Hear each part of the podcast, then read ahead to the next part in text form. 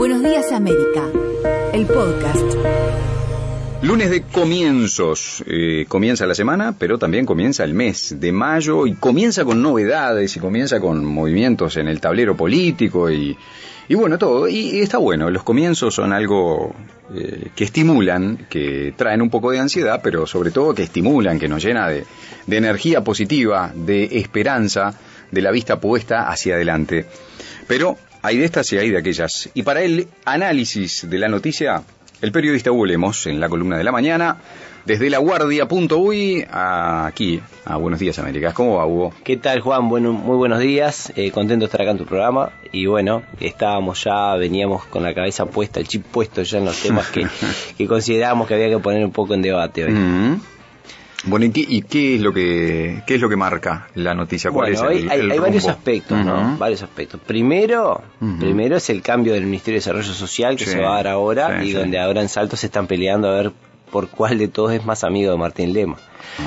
Este, Martín Lema, que causó algo de sorpresa, yo lo escribí en La Guardia, que cuando Jorge Valle en el año 2002 dijo no hay que cambiar el caballo en medio de la correntada, Mm. a los pocos días sacó a Bención, que era un técnico en economía, y lo metió a Flaco Chugarri, también Sí, fallecido. sí. Un tipo muy querido, eh, político, Ujú. que en un momento difícil de la economía uruguaya, como era el año 2002, fue a poner un manto de piedad a, esa- a esas situaciones para poder renegociar desde el gobierno Ujú. con todos los problemas sociales que había en ese momento. Entonces Chugarri fue, estuvo, metió ahí este, su, su particular impronta, trabajó con la gente. Él decía siempre, iban, tenía una camioneta Fiat Duna y llegaba en su camioneta, que era algo inusual en aquel momento porque todos los ministros andaban en los autos En oficiales. sus autos oficiales, En claro. plena crisis, el ministro de Economía llegó en su camionetita roja a la puerta del ministerio, este, por la parte de atrás, por la parte del costado, donde paraba él, donde entraba, donde está la Contaduría General de la Nación, creo que la calle Río Negro, paraba ahí y bueno, ingresaba al- a la sede del ministerio y decía, siempre tengo un kiosquito que atender antes de entrar, porque siempre hay una protesta por toda la situación que estaba. Entonces Sí, sí, él claro. se bajaba como, como buen abogado que era, que era conciliador, se bajaba de su auto, iba a hablar con la persona que estaba protestando, esto que el otro conversaba con todos y después entraba al ministerio. Entonces, y eso fue un cambio hasta de paradigma en ese momento. Y yo creo que la calle Pou ahora hizo algo parecido. En medio de la crisis social que está viviendo el Uruguay, en medio del problema profundo social donde hay 100.000 nuevos pobres, donde hay un montón de situaciones adversas, que no es culpa de este gobierno. A ver, yo quiero dejar lo que, claro lo que yo pienso. Ayer Mónica Javier tuiteaba que Bartol se iba sin pena ni gloria y con 100.000 nuevos pobres. Yo creo que eso es eh, cizaña pura y dura y es además una falta de respeto a la realidad. Porque Bartol yo creo que entró con todo un plan de hacer cosas y no pudo hacer nada. Y no, Tuvo que salir a apagar incendios. Y, y el tipo del gobierno que fuera, así fuera la propia Mónica Javier, hubiera ganado Daniel Martínez la presidencia y hubieran entrado, la gente del Frente Amplio hubiera seguido en el gobierno, Mm. hubieran salido a apagar incendios, porque, y se estarían excusando como los mejores, de, que no se podía hacer nada porque había, Claro. hay, hay- había un quilombo de novela, un problema del entramado social, del tejido social se está rompiendo cada vez más porque es terrible la situación de pobreza que se está viviendo en este país. Con toda esta situación de la pandemia, una pobreza estructural que ya existía, una economía en declive en los últimos cinco años y una bomba, como fue la pandemia, que terminó de romper todo. Sí, sí. Entonces Bartol entró con muchas ganas, con muchas ilusiones, que voy a llevar la oficina MIDA a Casaballe, que voy a hacer esto, no pudo hacer nada. No. Primero por la gran burocracia que hay en este país, que es terrible. Y que para mover una lapicera tiene que pedir un escribano que firme. Bueno, yo hoy hacía un poco de hincapié en la noticia que, que salta de la cantidad de denuncias, Ujú. 408 denuncias por aglomeraciones, a las que el Ministerio de Salud Pública no eh, multó a ninguna. ¿Y qué va a hacer? ¿Y No, qué va a a hacer? ninguna. ¿Y qué va a hacer el Ministerio de Salud Pública? ¿Qué va a hacer? Yo, a mí me siguen llegando algunas denuncias eh, de situaciones que voy a comentar ahora, pero voy a dejar en claro algo. Eh, la situación, para, para poner en contexto lo que está pasando rápidamente con el Ministerio de Desarrollo Social, es que el presidente de la República dijo, yo voy a meterle con todo acá a una impronta política. Porque el ministerio necesita, yo necesito estar atrás de ese ministerio porque es el ministerio que atiende a la gente más necesitada. Y voy a meter un político muchas gracias Bartol, sos un capo, sos un crack, pero en estos momentos no vas a poder hacer nada de, de las locuras que querés hacer porque el país hoy necesita respuesta inmediata y necesita una cara sonriente a esos problemas y necesita espalda política y va a ir este pibe. Que aparte es un pibe que lo quiere potenciar la calle. Lo quiere meter allá arriba porque lo consideran tipo bien. Y a Martín Lema los salteños lo conocemos en particular por aquella comisión investigadora que armó en ACE cuando quiso saber qué pasaba en los hospitales públicos del interior, cuando se las ensañó con el de Melo, con el de Rivera, con el de Salto, con varios más, y cuando tuvo toda una situación con el IMAE que fue hasta un tanto confusa, porque después como que lo trajeron un día también para celebrar algo con el tema del IMAE, no le dieron mucha cabida. Entonces Martín Lema siempre estuvo ahí un poco en la nebulosa de las cosas, este, denunciando, denunciando, pero no sé, es, es un hombre denunciador y es un hombre que él siempre busca estar en la palestra y se las ingenia para denunciar lo que él considera que tiene que denunciar y que se tiene que saber, supuestamente, pero es político. Es político nato, y eso lo hacen los políticos nato. Denuncian, están en la agenda pública, los ve todo el mundo, pero después los resultados no, no los conozco. Este, Ojalá que tenga suerte y ojalá que sepa pisar el barro. Es una persona, es yerno de Armando Castaín de, de Este, la UTEP está un poco eh, es una cuestión que están ahí. Eso, ¿no? Bueno, pero ahora están viendo a ver si Castaín de se queda o si se va, porque como es el suegro, es el viceministro y es el suegro del ministro, como que no queda muy bien la cosa. Más allá de que la ley tiene un planteamiento residual, porque la ley te dice que los parientes por mm. consanguinidad o afinidad no tendrían que estar. No te dice, ahí va a haber una sanción. Bueno, pero yo creo que en e-, este gobierno que se rasgó tanto las vestiduras con el perro Vázquez y, la demás, y demás, y Gonzalo Fernández, y tantos y el yerno de Marina Arismendi, y etcétera, etcétera. Yo creo que este gobierno debería ahora. Y con lo que pasaba en ACE con, con Arduz, con el, aquel vicepresidente de ACE que metió a la, a la nuera a trabajar. Hoy de mañana, dentro de un rato, cuando todos terminen el cafecito. Con Astori que metió a la, a la mujer, a, la, mujer, la asesora, la asesora de él, si sabría la mujer de Astori, porque para asesorarlo a Astori en economía, tiene que ser un capo, ¿no? Capo. Yo creo que Paul Krugman era la, primera decisión de hoy de mañana debería ser, muchachos, Castellbat, usted ahora va para chat. Bueno, claro, ahora, ahora sabe que eh. ahora, ahora hace esto voy a dejar esto de costado porque me están llegando unos temas que ahí los voy a plantear rapidito porque es algo que estamos investigando. Bueno, quiero darle el cierre al tema del MIDES. El tema del MIDES me parece que ahora, de ahora en más, este, yo me reía porque en la interna escuchaba a muchas personas hoy hablar de que todos subieron fotos con Castaño de y uno revisa las redes de los dirigentes blancos, de los ediles blancos e incluso de, las personas que están en el MIDES, este, son todos amigos, todos amigos, fotos con la campaña abrazados con Martín Lema, son todos amigos, entonces como que dan por sentado que todo va a estar bien. Entonces yo digo, ojalá que las 40.000 salteños que son asistidos por el MIDES, que son un tercio de la población, que son asistidos por, de una forma u otra, tengan sigan teniendo y mantengan. Che, yo no tengo foto con nadie. No. Me estoy dando cuenta que me voy a ¿Yo sabés con quién me saqué una el otro día? ¿Sabés con quién me saqué una? Con Gustavo Salle. Mira, estaba acá. Estaba acá, Entonces, a las 11 de la noche me llaman las personas que lo habían traído a ver si me mm. interesaba hacer una entrevista. Y le hice una entrevista para el programa que vamos a sacar porque quería que me dijera un par de cosas. Entonces fuimos a las 11 de la noche hasta el lugar donde estaba, nos sacamos una foto, charlamos con él hasta la medianoche y me saqué una foto con Sasha. La tengo, no la subí. Pero digo, no, no por nada en especial, sino porque después que salgan algunos temas al aire, sí. Este, pero resulta bueno que ahora son todos amigos de Martín Lema y ojalá que esas amistades se plasmen en mm. la ayuda, porque acá no va de amistades, acá va de pelear por las causas justas, me dijo un día mm. Martín Lema. Yo soy una persona que fue abogado porque estudié abogacía porque yo quería pelear por las causas justas. Bueno, ojalá que eso se plasme ahora en el MIDE. Una linda oportunidad. ¿eh? Es una linda oportunidad para que se plasme y para que las cosas salgan. Mm. Bueno, ahí cerrado el tema, cambiamos un técnico por un político y a meterle que quedan tres años y si en estos tres años no hacen una bomba fuerte con el MIDES mm. políticamente, después llegan las elecciones y siempre se mm. complica. La, la, presencia de Martín Lema, para, para, para colaborar con el cierre del tema también, la presencia de Martín Lema puede ser un botón de muestra para aquellos que dicen necesitamos siempre en el gobierno y en las distintas áreas del gobierno más técnicos y menos políticos. Por ahí, si lo que no pudo hacer Bartol ahora lo logra Lema, ese puede ser un OPA, cuidado, con, con, ese paradigma que queremos instalar de que necesitamos gente por concurso y no tanto por confianza Y muchas veces que cuando decimos el gobierno es una empresa más, y de hecho no lo es, bueno, y tenemos esas ideas un poco creadas por, Sí, el, sí. por el saber popular, bueno, por ahí es- también es una linda oportunidad para que Martín Lema valide o no eso de que tal vez un cargo político termine Sí, sí, puede ser. teniendo sus- Ayude, ayude a Ah. resolver algunas cosas que a veces los técnicos no se animan a, Sí. a- a enchufar. Bueno, Mm. ojalá que sí, y ojalá que los 40.000 salteños que reciben asistencia al MIDES este, lo vean plasmado. Ojalá. Por otro lado, en las últimas horas, desde ayer, estamos muy preocupados por el tema de la asistencia. Está desbordada la asistencia. Lo dice la CNN, lo dice la BBC, lo dice el New York Times, que Uruguay está complicadísimo. Y es una realidad. Las autoridades sanitarias no pueden tapar el sol con el dedo.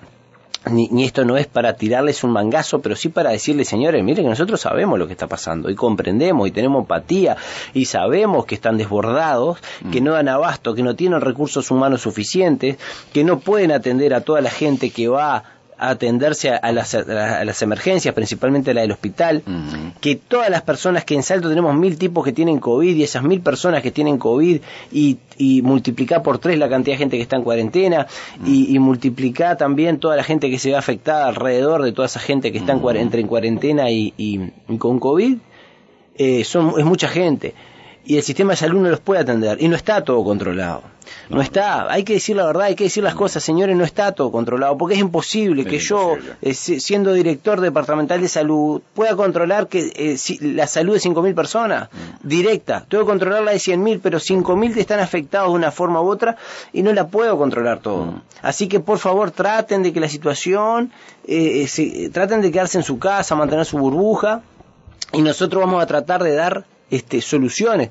El otro día estuvo Cipriani acá al lado de la radio diciendo que iba a poner un call center en la red de atención primaria de salud en función de una nota periodística que habíamos sacado en el diario El País con la muerte de Oscar Presentado, aquella Ujú. persona de 37 años que falleció y a la semana falleció su papá de 61 años. Lo decíamos en este mismo programa. Bueno, resulta que Cipriani por- todavía no se instaló ese famoso call center, pero se sigue eh, haciendo seguimiento telefónico con un cuadernito y una lapicera de la red de atención primaria de salud, con todo el esfuerzo del mundo, de los médicos, trabajarán. Llega un momento que se cansan, como todo, emocionalmente, físicamente, psíquicamente, todo. Y claro, los tipos no pueden dar respuesta a todo. Ayer nos eh, informaban del caso de una persona que estando en su casa con coronavirus, eh, no la atendían, no la atendían, no la atendían. Y yo de fe, porque yo tuve coronavirus y no me atendían, ¿eh? mirá que me sentí mal de un par de veces, pero mal con un poco de fiebre, gracias a Dios, no más que eso. Y llamé al centro médico, centro médico, no al hospital, y no me atendían. ¿eh? No, porque que desbordados, desbordados, no sé con qué, porque yo era parte de ese desborde y a mí, yo estaba totalmente afuera, no sé si es porque era yo o qué, pero y te puedo dar fecha, claro, eh, te- 28 de enero, 29 de enero, 30 de enero, no me atendían. ¿eh? Menos mal que tengo amigos médicos que me decían, no, tranquilo, tomate esto, aquello, eh, tapa, papá, cualquier cosa me llamaba. Entonces, en cierta medida yo puedo tener ese, ese manto de contención. Pero imagínate vos, una señora de unos 40 años que está en la casa, preocupadísima, angustiada por la situación, que se siente mal de verdad, que llega a expectorar sangre, que no tiene, eh, eh, no recibe el llamado telefónico, no se lo atienden del otro lado, dentro de todos los números que le dicen llame, llame, llame, llame. Llega un momento que tampoco tiene capaz este saldo en el teléfono para poder llamar, o el teléfono de línea no quiere seguir gastando porque no lo puede pagar. Vaya a saber uno. Va a la emergencia del hospital. ¿Y sabe lo que le dicen? Que la van a denunciar por desacato por haber roto la cuarentena. No le dicen, ¿qué le pasó? Venga que la vamos... Discúlpenos, se nos pasó, señora, usted... No, usted no, la, no tendría que haber llegado acá, nosotros tenemos que hacernos cargo, venga, por favor. No. Está le dicen- pasando- le dicen que la van a denunciar por desacato. Después la terminan atendiendo, porque la tienen que atender, por una obligación. Pero lo primero que le dicen es eso. Mm. Es, es terrible, Juan, es terrible que Terrible. estemos en ese nivel Sí, y que después la- las autoridades sanitarias, no, está todo controlado, eso es manija de la prensa, están argentinizando la información, los medios, cualquier cosa. Mm.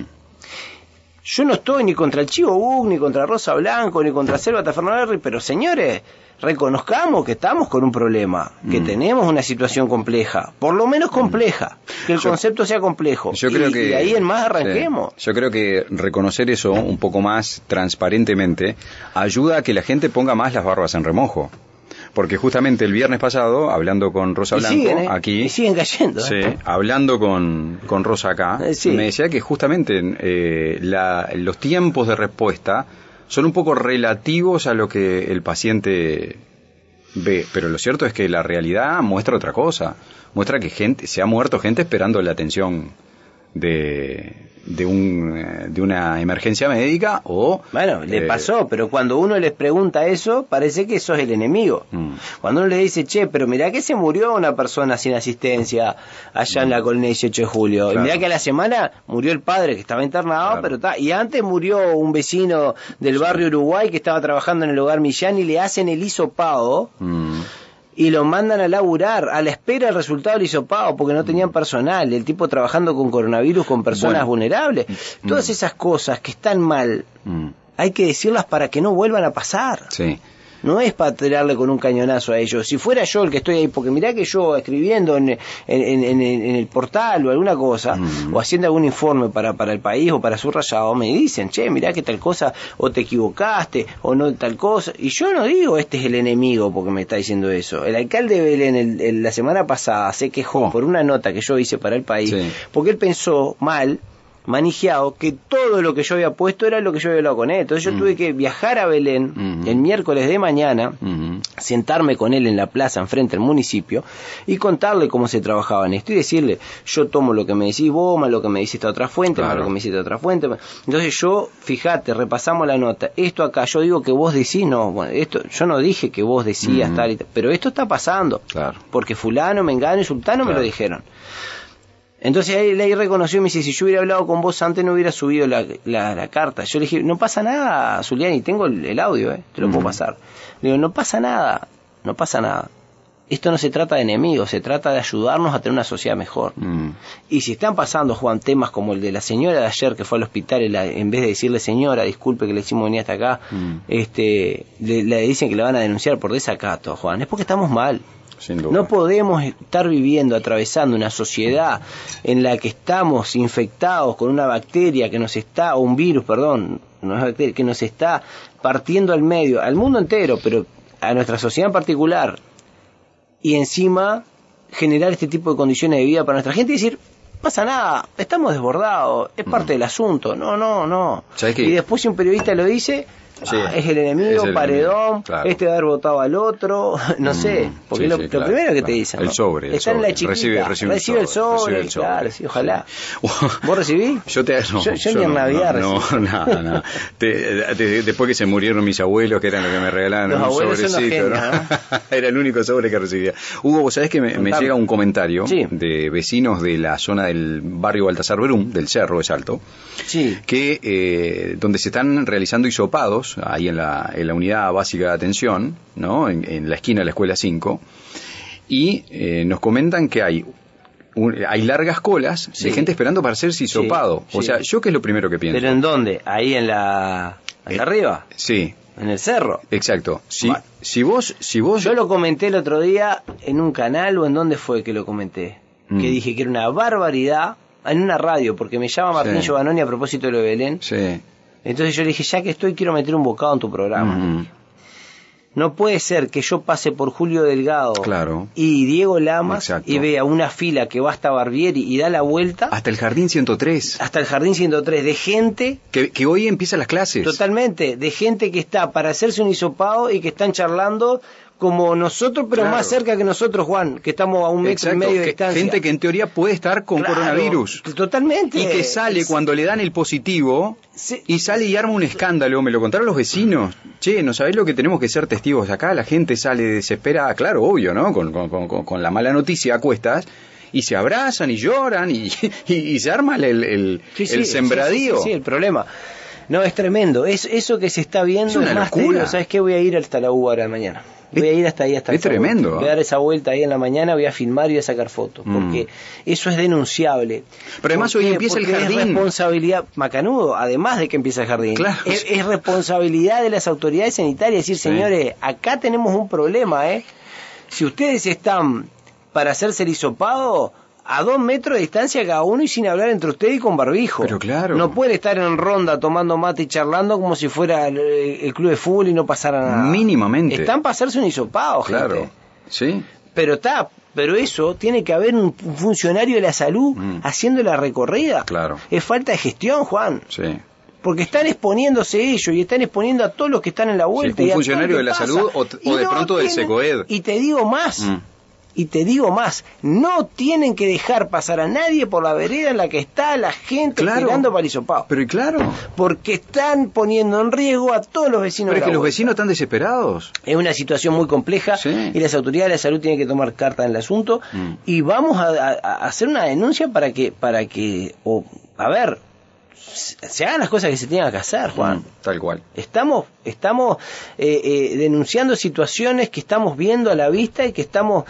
A ver, yo cuando, cuando, cuando me tocó el, el hecho de tener este COVID, era enero, calor, no andaba nadie en la calle, Mm. fui a hacerme un hisopado y había otro al lado mío, no había No, nadie, claro, no, éramos nada, 100 nadie, pues, se personas. fueron todos para Punta del Este. 100 personas, En enero.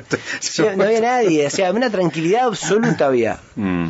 Y, y recuerdo que estuve un mes encerrado, un mes, este, y cuando salgo, eh, me pongo a, a- a hablar con otras personas que habían tenido también y ninguna de esas otras personas habían tenido el mismo, no habían tenido la misma situación que yo, a ninguno los habían llamado, a todos les habían dicho que estaban desbordados, Mm. a todos les, les habían llamado para darle el alta y para decirle que era positivo, eran las dos veces que lo habían llamado, todavía para darle indicaciones y si, y si se enojaban o se molestaban, te retaban, no, no entendían, entonces digo, a ver, yo no quise salir a hablar del sistema de salud una vez que, que me pasó esto, pero me dieron unas ganas bárbaras, ¿entendés? Claro. Entonces digo, ahora sí hay que decir las cosas y hay que decir, señores, si pasa este, el caso este de la gente del hospital, el viernes de noche nos arrimamos dos minutos porque vimos una aglomeración de gente en la puerta del hospital, aglomeración de gente en la puerta del hospital, aglomer y repito la palabra aglomeración, porque, Mm. porque sacan las aglomeraciones de los espacios públicos, pero en la puerta del hospital había una aglomeración de personas.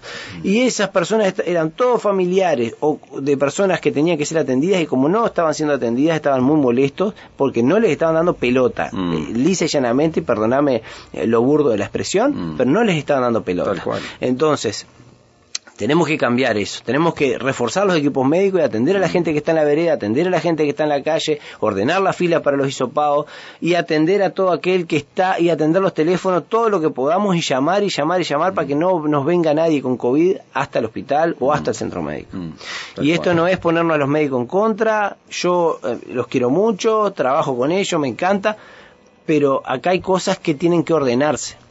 Y no podemos hacer que no se ordenen, porque si no estamos afectando al resto de la población. Sin duda. Y, y bueno, eso. Tal cual. La Guardia TV. Se El tuvo que posponer una semana. 9 de mayo. Estamos trabajando No, 10 de el mayo. 10 de mayo. Estamos 10 de trabajando a full. Está casi pronto el, el, el tinglado. Cuánta el ansiedad, escenario. ¿no? Tenemos Oh, una ansiedad bárbara porque tenemos un montón de material de trabajo que hicimos que ahora nos da tiempo esta semana de sacar, de poner, de meter alguna otra cosa nueva. Este, el primer programa va a ser sobre coronavirus, entonces bueno. va a haber que hablar porque tenemos todas las campanas, todas las puntas. La fecha es el 10 de Eh, mayo. y la el- idea nuestra, sí, el 10 nos pusimos como norte, el 10 A de mayo 21. tenemos que salir a las 21 horas, porque 21 aparte el canal ya nos dice, bueno, señores, ya está. Este Entonces, bueno, vamos a arrancar con todo, con mucha fuerza, y vamos a, a ponerle pienso esta semana para lo que falta, y Qué bueno, que la gente por lo menos también ahí tenga un espacio, sepa que tiene un espacio para poder decir lo que piensa y lo que siente. Todas las noticias están en laguardia.ui, además en el diario digital. Y quiero aclarar Eh, esto, sí. repito. Hoy es el Día Mundial de la Libertad de Prensa y de Expresión. Es verdad. Es muy importante decirlo, Ujú. recordarlo y Ujú. reconocerlo, porque Ujú. están habiendo presiones de esferas de poder a muchos periodistas y eh, particularmente en la última semana sufrimos un cambio importante a raíz de una situación muy particular que todavía se está investigando en Montevideo para determinar si se trata de un caso de presiones o no.